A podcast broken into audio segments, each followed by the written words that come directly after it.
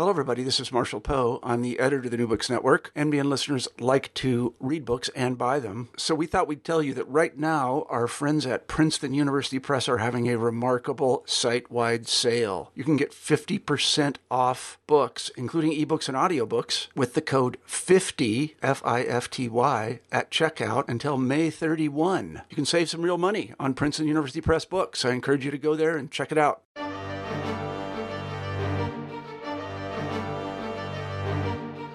Hello, everybody, and welcome back to New Books in German Studies, part of the New Books Network. I'm Craig Servillo, the host of the channel. Today we'll be talking with Dr. Rebecca Erbelding about her excellent new book, Rescue Board The Untold Story of America's Efforts to Save the Jews of Europe, published by Doubleday in 2018. Rebecca, hello, and welcome to the show. Hi, thanks for having me. It's a, it's a pleasure to have you this morning. Um, as usual, we like to begin these interviews by asking you about yourself, your background, um, where you're from, what you're doing now. Well, I grew up in upstate New York at a small farming community outside of Rochester. Um, I I had no um, access really to the history of the Holocaust. We we didn't cover it much in school, and so the first time I really started learning about this this aspect of history, which which has become you know my profession, um, was really when I was 12 years old. I came to the Holocaust Museum in Washington with my Girl Scout troop, and we toured the museum and I was just blown away. I had never encountered any of this history before.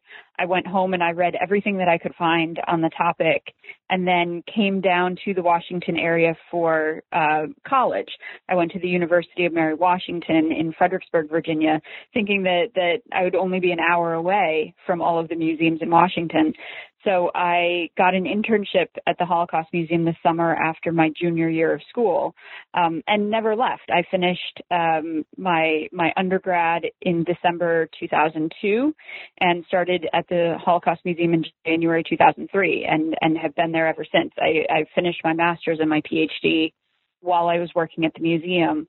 Um, this this book, however, is a product is the outcome of my doctoral dissertation. So even though I work as a historian now at the Holocaust Museum, this is a separate piece of work um, from my work for the museum. This was this was my own scholarship. Uh, yeah, good. Um, then, how did you come to specifically write? I know you mentioned this is your dissertation, but how did you come to this mm-hmm. particular topic? I mean, it it it became imminently practical. I um, wanted to go to grad school. I always loved history. I mean, back to when I was a little kid, and we had um, I had Fisher Price audio tapes. Fisher Price does the American Revolution. Fisher Price talk, does Daniel Boone, and I could still probably recite them for you. Um, I listened to them all the time as a kid, and so I was always into American history, and then realized um, once I once I started working full time at a museum that I wasn't going to have the option of leaving for grad school without giving up my job, which I loved. Um, and so I knew that I was never going to have the immersion, the language immersion that one really needs to work in European history. Um, so I I became an American historian. My my PhD is in American history, but it seemed it seemed uh, counterproductive for me to do research on the Civil War, um, mm-hmm. working working at the Holocaust Museum, I had access to um, all of these amazing collections. I knew how to navigate them.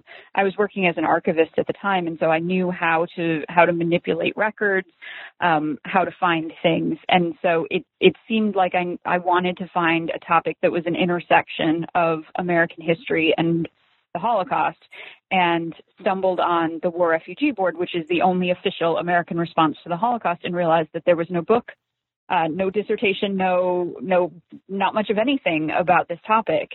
And that confused me. And so I wanted to figure out why. Hmm. Okay, yeah, fascinating. It's uh, it's interesting how our backgrounds sort of drive what we end up working on, um, and circumstances that push us right. in certain directions. Um, so, for many of our listeners, they're probably not too familiar with the War Refugee Board because um, as you said, there's no book other than yours now um, mm-hmm. on this topic. So if you could give us some background on the board, how it came about, um, who are the major actors? Because there are a lot of there are a lot of individuals um, that you mentioned in your book. Yes. So many people have not heard of the War Refugee Board. That's true, but so many people have heard of some of the things that the board did or people that they worked with. So the board, for example, recruited Raoul Wallenberg, the now famous Swedish businessman who went to Hungary in 1944 to try to rescue Hungarian Jews. Um, they opened a refugee camp in upstate New York and brought about a thousand mostly Jewish refugees to live there. And they dealt with the question on whether or not America should have bombed Auschwitz. Um, many Americans know those stories, but they don't know the, the story of the organization behind it all. So in 1943, um, more and more Americans became aware of what we now call the Holocaust, the Nazi persecution and mass murder of the Jews. Um, they they understood now that the Nazis had a plan to gather together all of the Jews of Europe and to murder them. Um, that was something that you know throughout the 1930s didn't seem obvious. Um, all of the Nazi persecutions, it didn't seem like it could possibly ever um, lead to mass murder just because Americans couldn't fathom that sort of thing happening. Um, by 1943, it's fairly obvious that that is what ha- what is happening. Americans may not believe it, they may not understand, you know, the depths of it, but there is an understanding that there is some sort of plan.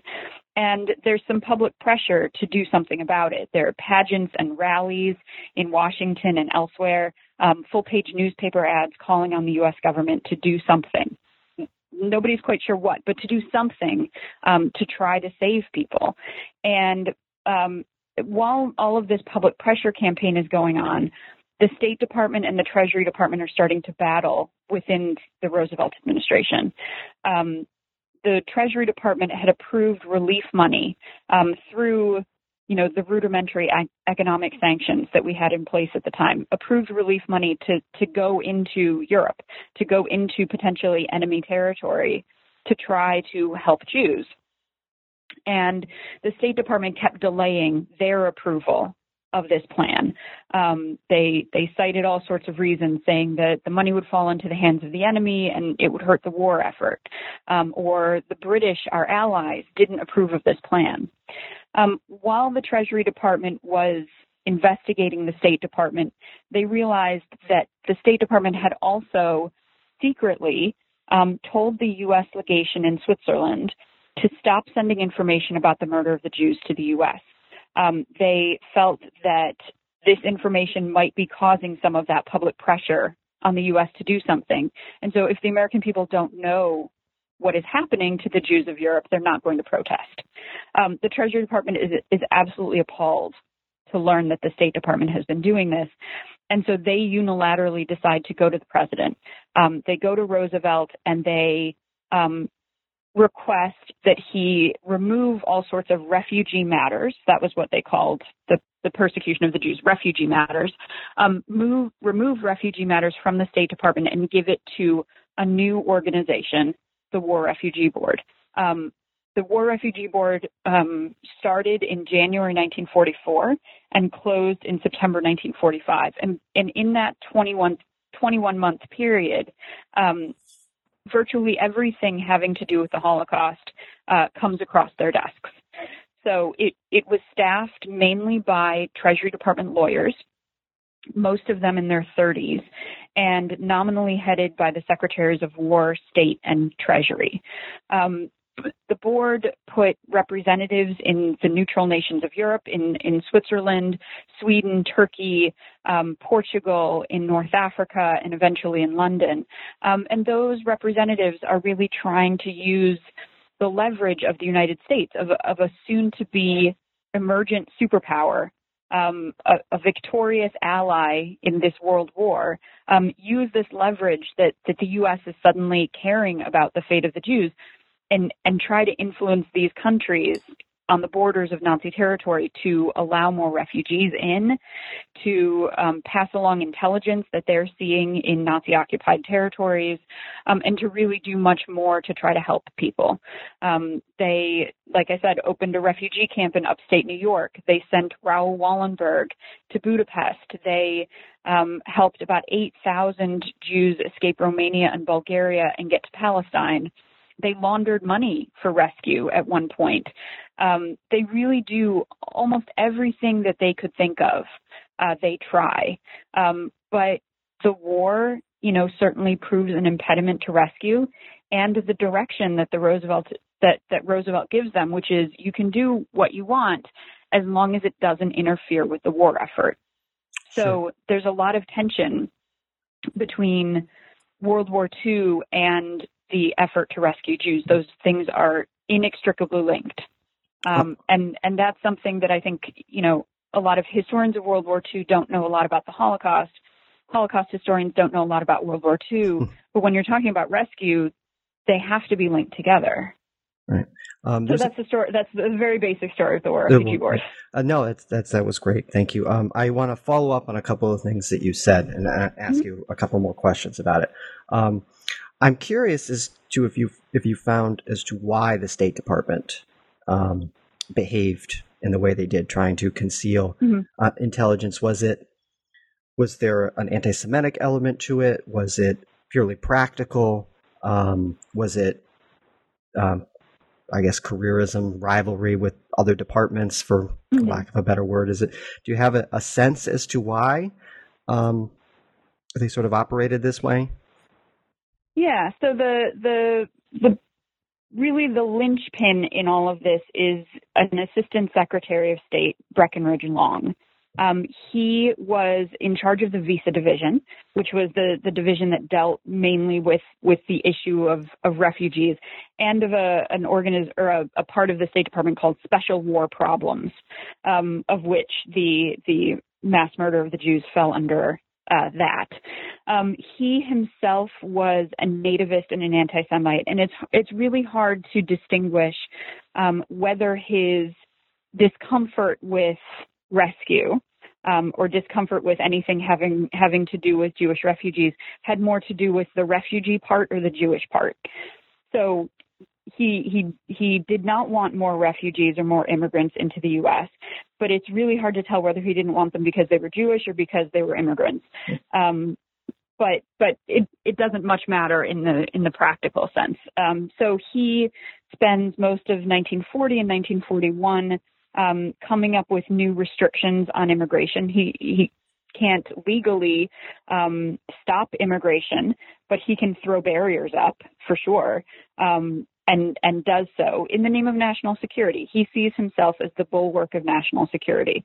So if someone is going to sneak in and be a spy or a saboteur for the for the Nazis, uh, they're not going to get in under his watch. And he and you know many other people in the country were warning that um, an easy way that Nazis might sneak in as spies would be to come as refugees, to come um, claiming to be fleeing persecution which you know the U.S. has no refugee policy, so it doesn't get you in any sort of specific line, or will allow you to to skip any steps in the immigration process. Um, but that was certainly how how they saw it that that the sympathies of America might be manipulated um, by these supposed refugees, and spies and saboteurs could sneak in. And so, uh, to some extent, his his opposition to allowing people in um, is rooted in in that and in his own particular um, prejudices. At the same time, the State Department condoned this. Um, there, you can't paint the State Department with one broad brush brushstroke. There are certainly people who are really sympathetic and, and doing a lot to help, but the State Department was was kind of little c conservative. Um, other departments changed fundamentally with the New Deal and with the Roosevelt administration, and the State Department lar- largely doesn't. It's the same diplomats who went to the same elite colleges and boarding schools and shared a lot of the same prejudices. Um, so the State Department um, really had open anti Semitism a lot of the time. And I'm sure that had an influence in how they dealt with this question of Jewish refugees and then eventually um, the murder of the Jews. Uh, um, you mentioned also earlier public protest, public pressure mm-hmm. for the government to do something. Um, wondering if you can give us a little more as to how effective it was, um, how it was organized, who were the main agitators for trying to mm-hmm. get the government to do something, because uh, it's an important part of um, of your book, certainly. Yeah, absolutely. I mean, I don't think I don't think the War Refugee Board could be created without the the inter-administration conflict between the State Department and the Treasury Department, but or without the public um, aspect of it. There there needs to be this public pressure. Um, FDR is a politician after all, and if there's a, a battle just going on within his department, he would just say, "Well, work it out amongst yourselves." But there was a public reason that that he created the board, and it, it is this public pressure. Um, there there are two main wings of it, both within the Jewish community. Um, so most of the Jewish organizations in the U.S. Um, were part of this one public um, series of rallies um, organized by Rabbi Stephen Wise, who is the most famous rabbi in America and is one of the um, was was really the person who passed this information that that the Nazis were trying to murder the Jews onto the State Department and eventually got it confirmed that that that was what was happening. So he is he has his own kind of wing of um, public rallies and and demands for action. The other, um, which I feature more prominently in the book, in part because he's much more bombastic than Wise, is Peter Bergson. So Peter Bergson was born in Lithuania and raised in the British Mandate in Palestine, in pre-state Israel. Um, he came to the U.S. in 1940 as part of the Irgun, which the British considered a terrorist organization. They um, violently opposed the British control of Palestine.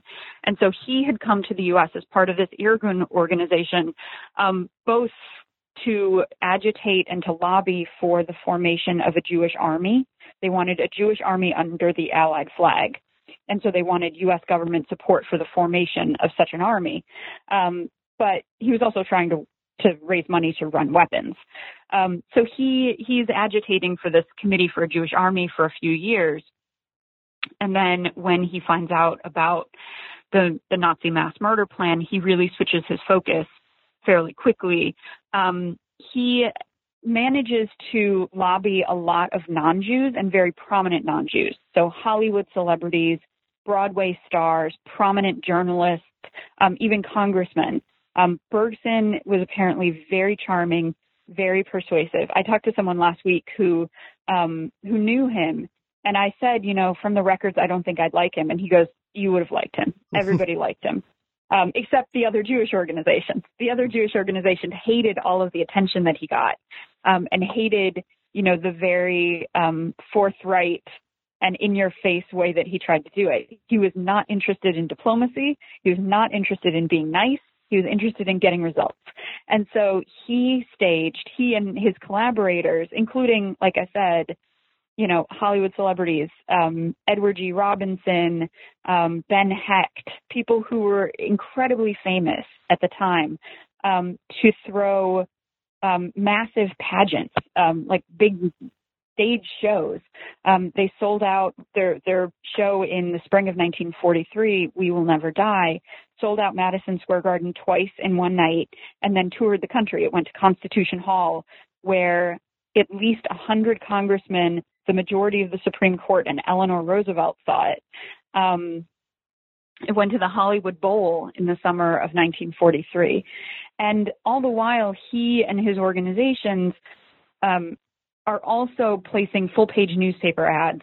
Um, they called the 1943 Bermuda Conference between the British and the U.S. Um, a, oh, what did they call it? They called the Washington Post called it a tragic parlay. Um, he called it a farce. And, and in the Washington Post, he took out a full page newspaper ad. Oh, a cruel mockery. That's what he called it. Um, to, to the Jews of Europe Bermuda was a cruel mockery. It was a conference that was that was at least publicly designed to say the British and the U.S. are interested in coming up with plans for rescue. Behind the scenes, it was organized by Breckinridge Long, and the three U.S. delegates were under instruction um, that they they couldn't actually do anything, and so it was it was largely for show. Bergson is right, um, but his full page newspaper ads, of course, just keep making the State Department more angry. Um, they want to be left alone, and that that they have this gadfly in Washington lobbying famous people and getting you know his name in the paper and his organizations publicly calling on on the U.S. government to do more. I mean, it it just angered Breckinridge Long so much. But obviously, it was effective. Um, oh, it was absolutely effective, and and the best thing is that Bergson ends up being part of Long's downfall. Um, in the fall of 1943, and this is the other thing that leads to the formation of the War Refugee Board. In the fall of 1943, Bergson's supporters in Congress introduced um, bills called the Rescue Resolution that called on Roosevelt to appoint a commission um, to formulate plans of rescue. It, it's very similar to the war what the War Refugee Board actually became. And so there are these two bills in Congress, one in the House and one in the Senate. And in hearings in the House Foreign Affairs Committee, Breckinridge Long testifies and he talks about all of the amazing things that he claims the State Department has been doing. Um, they've had this conference that nobody knows about, and they've had, you know, all of these. Um, they have all of these plans that that you know, if only the American people knew how great a job Breckinridge Long and the State Department were doing for refugees, they'd lay off. Um, Long feels like his testimony goes so well that Congress is so interested in what he had to say that there's no that he decided to release his testimony to the press. Um, so he unclosed un, uh, his session, he opened it up, he printed his own testimony, and then he released it as a booklet to the press, which was a terrible idea because once it became public knowledge, um, all of the things that he was saying, people could point out all of the inconsistencies and misrepresentations. And so he, when when the Treasury Department goes to FDR um, to ask about uh, the War Refugee Board. Long is particularly vulnerable, and in fact is is about to be re or has just been um, removed from his position as the head of the visa division and sent to congressional affairs. So a demotion, sort of. They didn't call it a demotion and long writes in his diary how excited he is because he won't have to deal with these refugee matters anymore. But it it really probably was a demotion. I mean it it he goes from having a very large staff to having almost no staff. Um and he is out of he leaves the government in november 1944 okay so not soon after he yeah okay. Yeah it's a, it's a, almost a year later. Mm. Um, so you mentioned in your introduction that the, the War Refugee Board they try everything, um, mm-hmm. and and that comes through in your in the in the many chapters of your book that you know they try this plan and this plan and they try to get boats and right. money. Um, but I do want to ask a, a couple specific incidents because um, there are some colorful characters involved. Um, so I want to yeah. ask you about Ira Hirschmann, um, yes. who stood out to me as, as the one of the most colorful. Um, character. So I, I want to talk first about his uh, first um, first trip to Turkey, and then I want to ask you something mm-hmm. else about him. But we'll, we'll start there. Okay, yeah, Ira Hirschmann um, is a really interesting character. He was a Bloomingdale's marketing executive who becomes the War Refugee Board's representative in Turkey. Um, this happened somewhat accidentally. Um, Hirschmann had originally been affiliated with Peter Bergson and, and Bergson's efforts, and Bergson was trying to send someone to Turkey, and, and Hirschmann so Hirschmann already had plans in place. He was already getting his inoculations. He was already planning this trip. Um, at some point along the way, he loses his affiliation with Bergson. And I wasn't able to figure out why, um, other than, you know, Bergson tended to make people mad and eventually would lose most of his allies, you know, kind of shed them one by one as he got new ones. Um, and so it's not uncommon for, for people to turn on Bergson, and, and Hirschmann apparently did. Um, Hirschmann is, is colorful in part because he decided really early on in his affiliation with the War Refugee Board that he was going to be the hero of a story he was writing himself. um, so he he is going to go to Europe. He is going to be a rescuer. That's what's going to happen. Um, he is the hero of his own mind and in his own story, and ends up being a hero in real life. But he I was able to write him so colorfully, and I, I hope he comes across as as colorful as he was, um, because he actually kept diaries at the time. He's the only War Refugee Board representative who kept a diary um, of his own experiences that I've ever found. And in his diary, he writes about, um, you know, all of the meetings he has and how he's smarter than everybody at the meeting and how um, he's he's you know better politically positioned than the ambassador. How um, everyone was slow until he got there, and he is just charging right through and he ends up making you know lots of people mad people become very suspicious of him he was a marketing executive and so he wasn't he wasn't the most um, diplomatically capable, but he was really good at selling it. And he was good at selling himself. He was good at selling the U.S. And he um, he ends up doing amazing things, but sometimes not the things that he thinks he's doing, which which made him kind of fun to write. I don't know. Those are some of my favorite chapters, just because he gave me such good material to work with. I mean, it comes clear. And there are lots of Hirschmann's. Yeah. Yeah. Um, and he's clearly colorful, and that, that definitely comes through in the book. Um, and but I do want to ask you about his major accomplishments because um, you did mention sure. that he has he does actually accomplish things. Um, so, how would you assess them? Um, you know, do you have numbers as to how many people he was able to rescue? Um, mm-hmm what kind of ideas did he have that might have been a little different, being that he was a marketing exec and not a, a diplomat? He might have thought about this problem a little differently. Um, mm-hmm. So just those kinds of things.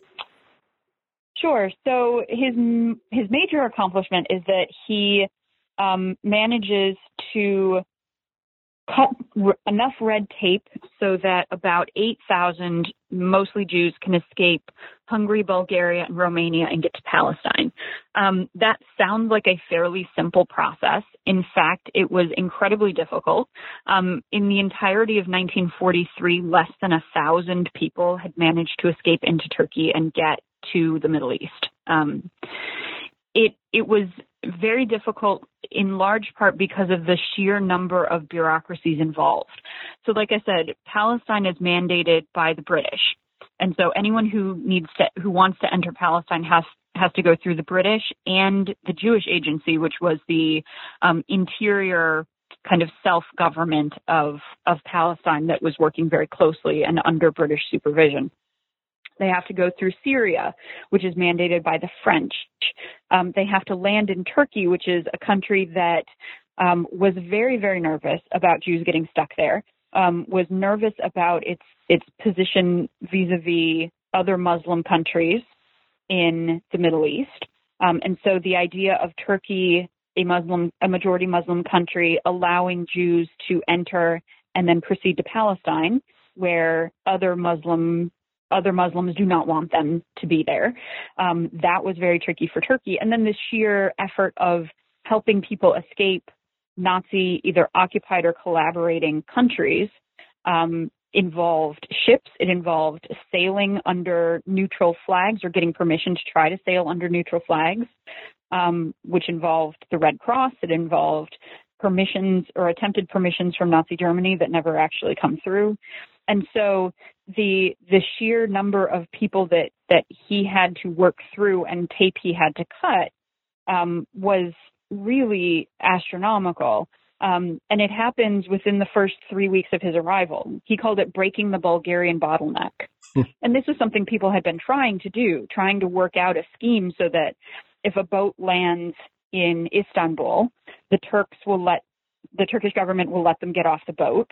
Um, they can board a train that will take them to the border of Syria, cross over, and and legally enter Palestine. Um, there are sections, or there were sections in in 1944 of the Turkish rail lines where only nine trains could pass per day, and so the logistics of figuring out how you know several hundred refugees can land in Turkey, um, be cared for and then evacuated on on a route that you know they they don't have um, proved an incredible logistical challenge.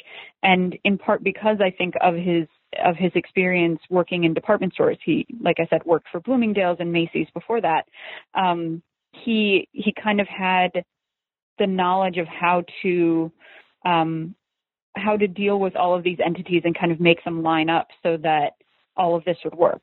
He also benefited from having Laurence Steinhardt as the U.S. ambassador to Turkey, who was himself Jewish um, and was an incredible diplomat. Um, Steinhardt had been in the Soviet Union, the U.S. ambassador to Moscow, um, in between 1939 and 1941, an incredibly important time to be U.S. ambassador in Moscow. Um, and so Steinhardt is really good. And um, the first boat arrives right when Hirschmann is getting ready to leave Turkey for for the first time. Um, and Hirschmann, or I'm sorry, Steinhardt is really the one who who takes it over the takes it over the what final yard line mm. for the touchdown. I guess is the the I'm not good at sports metaphors.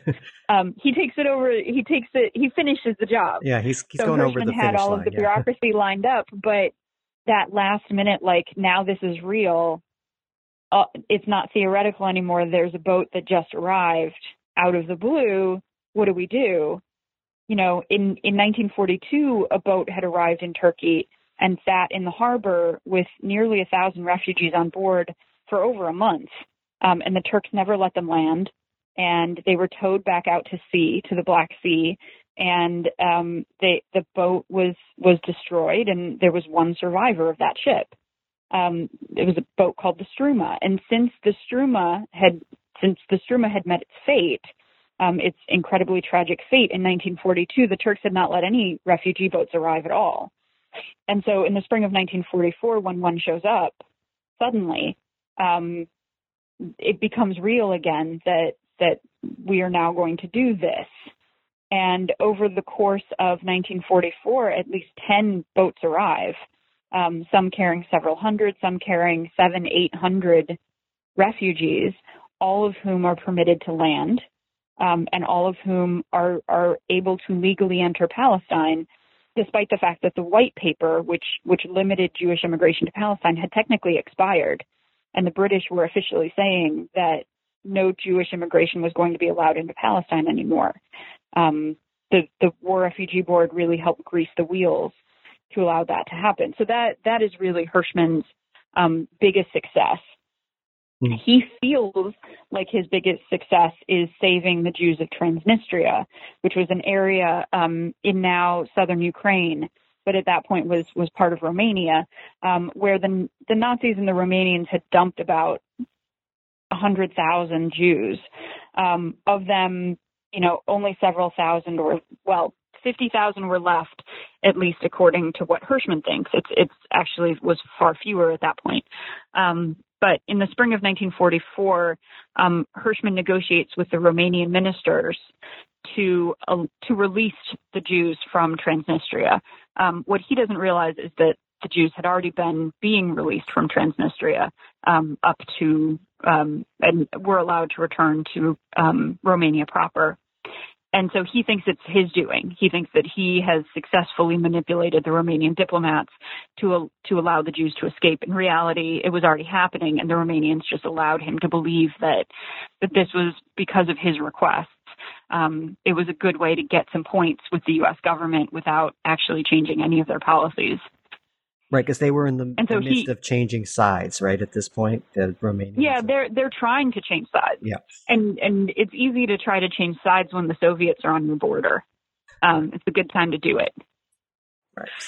So they were trying to score some points by letting, perceiving, you know, that Jews are being let go, um, while they're trying to change sides. So okay, so it was right. You know, um, I want to ask you another follow up about Turkey specifically, um, mm-hmm. and, and, certainly understand that you probably didn't go to Turkey and look at Turkish sources and, and things like that.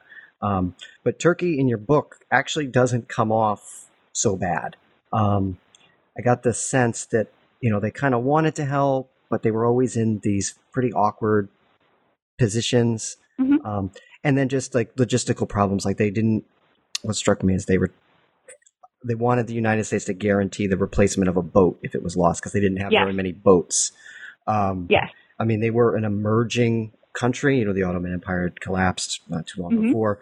So, was it was it more practical reasons as to why they sort of resisted helping? Because it didn't come off to me like they were really trying to be obstructionist, but it, it seemed like they just had all these factors going against them. No, I think that's right. Um, and and that comes through really strongly in the story that you mentioned. Um, so Hirschmann really wants a boat. He wants his own refugee boat. The ones that that were arriving um, were largely paid for by the American Jewish Joint Distribution Committee, and they were smaller Bulgarian boats, some wooden, some um, in such bad shape that they're destroyed over the course of that year um, by a storm or or destroyed in some other way. Sorry. Um, so they um, Hirschmann really wants a boat of his own, of course. Stop calling me. Um, sorry about that. That's so right. Hirschmann wants a boat of his own, and he um, he tries to get one. He tries to get the Swedish to give him or to lend him a boat. He tries to get the Turkish government to lend him a boat. And Turkey responds and says, Well, we will lend you a passenger boat. You can use it. Um, but we need some sort of guarantee from the U.S. government that if the boat is destroyed or damaged, that the U.S. government will replace it with another passenger boat. Um, we don't need um, a cargo ship. We need a passenger boat. And the the War Refugee Board initially balks at the delays that they they feel like the Turkish government is somehow being obstructionist in this request. And Steinhardt writes back a very strongly worded cable saying it's amazing how the the US says that we have all of this shipping, that we are bragging about how much how many boats, how many guns, how many ships, how many planes that we can create. And we don't understand that Turkey I write the exact number, I think it's six. It's Turkey six, has yeah. six passenger vessels in its entire fleet. Six. And we can't guarantee them replacement of one passenger vessel, one sixth of their entire fleet, their entire passenger fleet. Um, and it is entirely understandable that they would balk at at lending this to us. We we are a superpower. They are Turkey, um, and and they're giving up much more than we're asking. Um, so so I trust Steinhardt's um, I trust Steinhardt to be fair. I've read a lot of his work and he, or of, of his writing, and he is a very astute person. And if he's, as a representative of the U.S. government, is sticking up for Turkey in the face of the U.S. government, then Turkey is actually trying really hard. Because um, Steinhardt wouldn't have pulled punches about that. Yeah. And there's really not a lot that I see where Turkey is actively trying to be obstructionist. Um, Turkey is in an in a geographically incredibly awkward place. And by the summer of 1944, when Turkey leaves neutrality and joins the Allies, um, they are incredibly concerned that the Nazis are going to invade. Um, you know, U.S. one of the U.S. military attaches puts it at a 50-50 chance um, he calls everybody together and tells them that Turkey's about to leave neutrality and that they might all be bombed in the next day or two. Um, and it, it, doesn't happen. We know that now. Um, but Turkey is in a really difficult position, and as as a majority Muslim country, an emergent um, Muslim country, so it it is in a weird position. Right, and then they're I'm sure they're also concerned about submarines and all the other things going on. Right. And because um, you do mention that a boat is sunk by a submarine, although it turns out to be a Soviet um, submarine. Right. Yeah.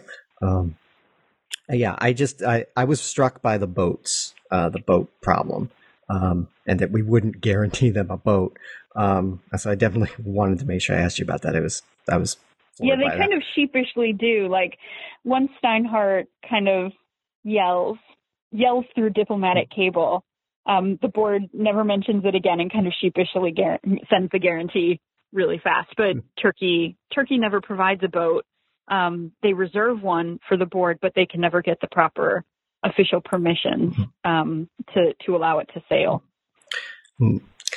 So, also related to Hirschmann is the um, the first time that a representative of the Nazis tried to Mhm. ransom Jews for materials, for goods, trucks, um, the first time that the U.S. is involved anyway. The, right. The, there, right, exactly. there are times throughout the war, but this is the yeah this is the first time the U.S. starts to learn about ransoming. Um, and so I, I, didn't know anything of this the the first story with Joel uh, Brand. Joel Brand, yeah. Brand. Um, so if, if, you could talk a little bit about this and and just follow up with how common were these? Because everybody hears about the famous one with Eichmann and the ten thousand trucks and all that. Um, mm-hmm. Was this something that, that the Nazis at this point in the war, different factions maybe within the party and Nazi leadership, were trying to do actively? It was, um, especially as the war, as it became clear that the Nazis were going to lose, that the U.S. Um, might be more willing to give up some more material um, in exchange for Jews. Um, so, so the Eichmann and the 10,000 trucks, that actually is the Joel Brand story. Okay. Um, it is an incredibly that that summer of 1944 and, and fall as the U.S. is getting kind of tangentially involved in ransom negotiations, it becomes incredibly complicated. Um, there's a whole story where the War Refugee Board's representative in Switzerland, um, Roswell McClelland, who was a, a, Quaker aid worker, he wasn't himself Quaker, but he worked for the Quakers, um, an aid worker with the Quakers, um, gets incredibly confused about all of these different ransom negotiations being floated and what people are telling him and um, demanding, you know, we need this money now because 2,000 people are going to be sent to Poland um, or they'll be sent to Spain to freedom and we need this money. You know, it becomes um, just chaos. The first, um, the first ransom um, issue that the U.S. is dealing with is Joel Brand. So in mid-May 1944, um, a Hungarian Jewish man named Joel Brand arrives suddenly in Istanbul. He he gets off a plane that is coming from Turk or from from Nazi occupied territory. Um, he's coming on on false papers, and he's immediately arrested and starts negotiating with um, representatives of Jewish organizations and with the British, who, who the Turkish turn him over to. Um, and he claims that he is coming from Budapest and he has a deal uh, that Eichmann and some um, of Eichmann's aides are willing to strike um, that becomes known as, as blood for goods. Um, and the the details of the deal change based on the telling and based on you know Brand doesn't have this written down, so it, he tells people different things at different times. But it's it's you know kind kind of some standard stuff. We want coffee, we want tea, we want cocoa, we want bandages. But the kicker is that they wanted 10,000 trucks. And according to Brand, the Nazis would promise not to use the trucks on the Western Front. They would only use the trucks against the Soviets. Um, this rouses a lot of suspicion um, not the least of which because this is war material. And uh, one of the board's charges is that they couldn't do anything that would prolong the war. Um, so you definitely can't provide our enemy with war equipment. Um, that would certainly prolong the war. But it also became clear that the brand offer might be um, an attempt to sow discord among the Allies. So if the U.S. and the British know about this plan and aren't telling the Soviets, the Soviets will get suspicious that they the the Western Allies might be considering giving up the trucks. Um, and so unilaterally in July 1944, the British publicized the deal. Um, this and they call it, you know, a, a horrific deal. Um, there's no way we would ever do this, and um, we would we would certainly never give up our Soviet allies in this way so that kind of kills the Joel Brand deal, at least publicly. Um, the Nazis sense that the Americans are maybe not willing to pay right off, but they are willing to at least have a discussion. And so they approach the board again, or they approach representatives, American representatives, to try to keep these negotiations going. Not not specifically the Joel Brand negotiation. Brand is now in British custody. He is out of the way. He can't be the negotiator anymore. But um, the Nazis are willing to send somebody else if the Americans are willing to send somebody else. And so that is how Saly Mayer gets involved. Um, Saly Mayer was the representative of the American Jewish Joint Distribution Committee. He was a Swiss businessman who owned a lace manufacturing firm in a small town in Switzerland. And he is tasked with um, resuming these negotiations. So in August 1944, he meets with a number of Nazi officers, including Kurt Becher, who personally worked for Adolf Eichmann. And um, this starts a chain of negotiations that carries on for about six months, in which Mayer is trying to string them along with the with the information and behind the scenes aid of Roswell McClelland, the the board's representative in in Switzerland, um, who is acting as a liaison and trying to provide backup and so that Mayer can show that the U.S. is is behind the negotiations, that the Americans are willing to consider doing all of this. Um, you know, Brand like or um, Mayer, like I said, is is a Swiss lace manufacturer. Roswell McClelland was 30 years old. Um, so the, these are two very inexperienced um, people to be dealing with high-ranking Nazis who are promising the, the survival of the Jews of Hungary, the remaining Jews of Hungary, in exchange for these negotiations. So it is very high stakes. Um, they carried on for six months. Wow. Um, yeah, I was struck as I was going through your book uh, uh, with all the, the characters, uh, just how young they all were, um, mm-hmm. many of them. Um, and it, it's remarkable that they were able to accomplish what they did given their youth and their experience, I guess, lack of experience. Um, I do. That's a, it's a good transition because I do want to make sure I ask you about Hungary. Um, mm-hmm. It takes up a prominent place in the book. Um, it. I want to um, n- not ask you about the, the, the specifics of the of the Hungarian Holocaust. Um, Holocaust. I think yeah. I think most people probably know a little something about that. Um, but I want to I want to know how Nazi action in Hungary changes the board itself. Um, does this send them into sort of mm-hmm. panic? Um, what do they try to do about this situation, which is rapidly deteriorating? Um, mm-hmm. So, if you could just speak to that so, a little bit. Yeah, of course. So when the board the board is created in January 1944, um, and Hungary is not occupied by Nazi Germany um, in in January 1944, and so Hungary is actually a place of refuge that the board considers. So one of the first um, licenses that they give, one of the first permissions for uh, an American aid organization to send money into Nazi territory is for an Orthodox organization to send money to Poland to help Jews escape to Hungary. So Poland is occupied, Hungary was not. Um, and Hungary was home to about 800,000 um, either Hungarian Jews or people who had escaped to Hungary during the war, who were living fairly peaceably. You know, Jewish men could be picked up for forced labor, but but beyond that, you know, they weren't deported. They hadn't been deported.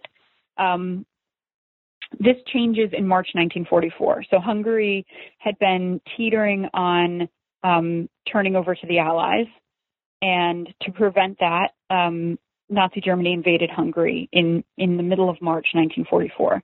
So everything that is happening to or that had happened over the course of years to Jews in Germany or to Jews in in Poland happens in a matter of weeks to Jews in Hungary. The board panics because um, this was this was a captive population of about 800,000 people who um, are now under the fate and under the the control of Nazi Germany. And so the board really sees Hungary as the last intact Jewish community that could still be saved. Um, and they're correct. Like I said, it, it was 800,000 people who um, had not yet been subjected to Nazi occupation so the board starts a psychological warfare campaign. They start pressuring the neutral nations to send information about what's going on, on in the interior of Hungary. They end up sending Raoul Wallenberg um, to Budapest in the summer of 1944. They start sending much more aid money and trying to rely on underground channels to figure out exactly what is happening in Hungary so that they can try to stop it. Um, the, the deportations in Hungary from the countryside happen so fast that the board really doesn't have much of an impact on them. But in July, those deportations end. Um, they end in part because the Allies have started to bomb Budapest, and in part because of the psychological warfare campaign that the that the War Refugee Board is is raising um, in Hungary, trying to to remind people that the war is going to end, the Allies will be victorious, and why become a war criminal um, at this at this late date. So so many of their projects are focused on Hungary because of um, because they felt like they could actually make a difference there. Um, just a few more questions about the book. Um, mm-hmm. overall, how would you assess the effectiveness, the overall effectiveness of the War Refugee Board? The phrase that, that a lot of people use when they talk about the War Refugee Board is too little and too late. And I have a problem with that in in the sense of I think if you're talking about all of American response to the Holocaust, if you're looking at 1933 to 1945, yes, the War Refugee Board in itself, the creation of it and the things that they're doing is too little and too late in in this in terms of the scope of the Holocaust and what the U.S. could have done over this 12 year period. You know, the efforts of the board are are important, but they're coming very late in this period and it's too little. In itself, though, the War Refugee Board is not too little and too late. Um, I I don't like the assessment of too little when you're just looking at the board because what what is not too little? Uh, you know, except for stopping it and stopping the Holocaust entirely, everything is too little. Um, and too late is relative and can only be determined in hindsight the board in in the context of 1944 they are doing everything they possibly can think of um, to try to save people. They're working tremendously hard um, in a very difficult situation and one that is changing all the time based on the war based on the actions of the nazis based on the actions of the allies. Um, and all of all of the other governments and organizations that they're dealing with. They're juggling an awful lot and they really are doing the best they can. And so I don't want to diminish their work, but had the US done more earlier, there are many more people who, who likely could have been saved. Within the context of 1944, the U.S. is doing more than any other country in the world. And um, I, I find the War Refugee Board to be a success but overall American response to not be a success. Does that make sense? Yes, no, like, I think that overall, comes... 1933 to 45, not a success. The War Refugee Board itself, for what it was and in the context of what it was, you know, they saved tens of thousands of lives, which in 1944 is not small. Um, it is, it is, it was a very difficult time. And, you know, by the time the board's created, five million Jews have already been killed had the board not been created, there would have been more people killed. Um, that is almost certain. And and I, I do want to just a remark. Um, one of the things that struck me when I was reading the book is that how committed the members of this board were to this task. This wasn't. Mm-hmm. Never got the sense that this was sort of on their back burner. Like they really, um, they really did try to rescue as many people as possible. They were very committed to it. Um, so when you say that the board itself was sort of as successful as it could be, um, I mean, part of it is definitely the character of the people on it um, mm-hmm. who took this very seriously. Yeah. Um, and really yeah, and I, I didn't know that when I started working on it. I wasn't sure if this was a board where everyone, you know, was working their nine to five or, you know, whether these were, this was a group of committed people. And I'm incredibly impressed and um, aspire to be more like them. Yeah, I mean, they were remar- a remarkable group of people. Um, so, mm-hmm. last question about the book um, for our listeners: What are the one or two things about your book, if they are listening to this interview or pick it up and read it, that you really want them to take away from it? I want them to take away that rescue is complicated and that um, trying to help people overseas is always going to be complicated, but it doesn't mean we shouldn't do it. I think there's a tendency to look back at the Holocaust and say, what what we should have done is so easy. We should have saved them, and not get into the how complicated that was. Um, we we just look back and kind of dismiss it and say, you know, for an, for anti-Semitic reasons, we we could have saved them and we didn't. We could have stopped the Holocaust and we didn't. That's that's not true. Um, we we probably could not have stopped it once it started. I can't think of a way that we could have stopped the Holocaust, save for winning the war, which the Allies do. Um, could we have made it mitigated it earlier? Yes, but stopped it? No. Um, you know, it's always complicated, and it was an incredibly complex time. Um, you know, the the members of the board staff have brothers and fathers and sons who are fighting and dying um, in the war, and and we can't look at places like Syria now and say it's too complicated. There's nothing we can do. Um, we don't have we we should not have that excuse. Um, the Holocaust is not the easy answer, and our efforts today are just too complicated for us to endure. The Holocaust was an incredibly complex answer. Um, you know, the the work that they were doing is is incredibly nuanced and complex, and involves a lot of factors, just as the challenges that we face today are.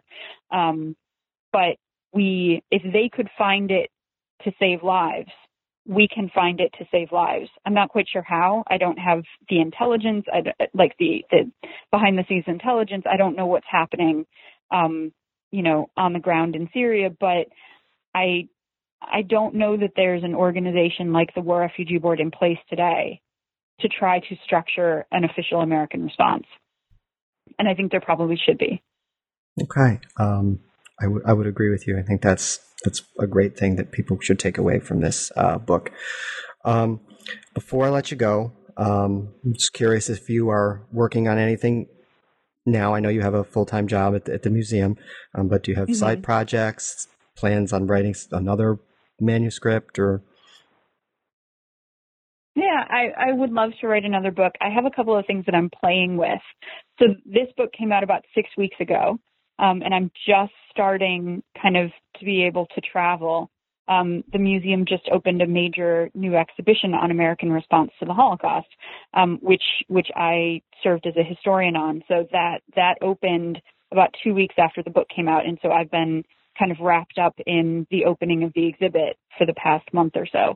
So I'm going to start to get on the road with this book um, in the next couple of weeks, and I'm excited about that. Um, and and information about where I'll be will be up on my website, which is rebeccaerbelding.com. Um, but I I have a couple of projects in mind, um, but I need to delve into the archives. I mean, this this book is entirely based on archival sources, and that's my happy place.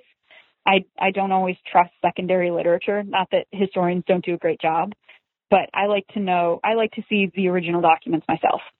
And so if if I have a book coming out, it will be, you know, a few years down the line because I need to I need to get into the archives and get dusty sure. for a little while and, sure. and see what see what I come up with. Um, but I have a couple of ideas um, still based in in World War II and in the U.S. government. Okay. Well, there's no pressure. Uh, you know, take your time. um, but but I hope when you do come up with another book, um, I can have you back on the show to talk about it. Um, I really enjoyed this. Um, I really also really liked this book. Um, I would encourage everybody listening to go out and get it, read it. Um, definitely check your website and see if they're around any places you'll be speaking about it. Um, I want to thank you again for agreeing to be on the show, and I also want to thank. Yeah, everybody. thank you so much. Oh, you're welcome. It was a pleasure. I also want to thank everybody for listening and we will see you all next time.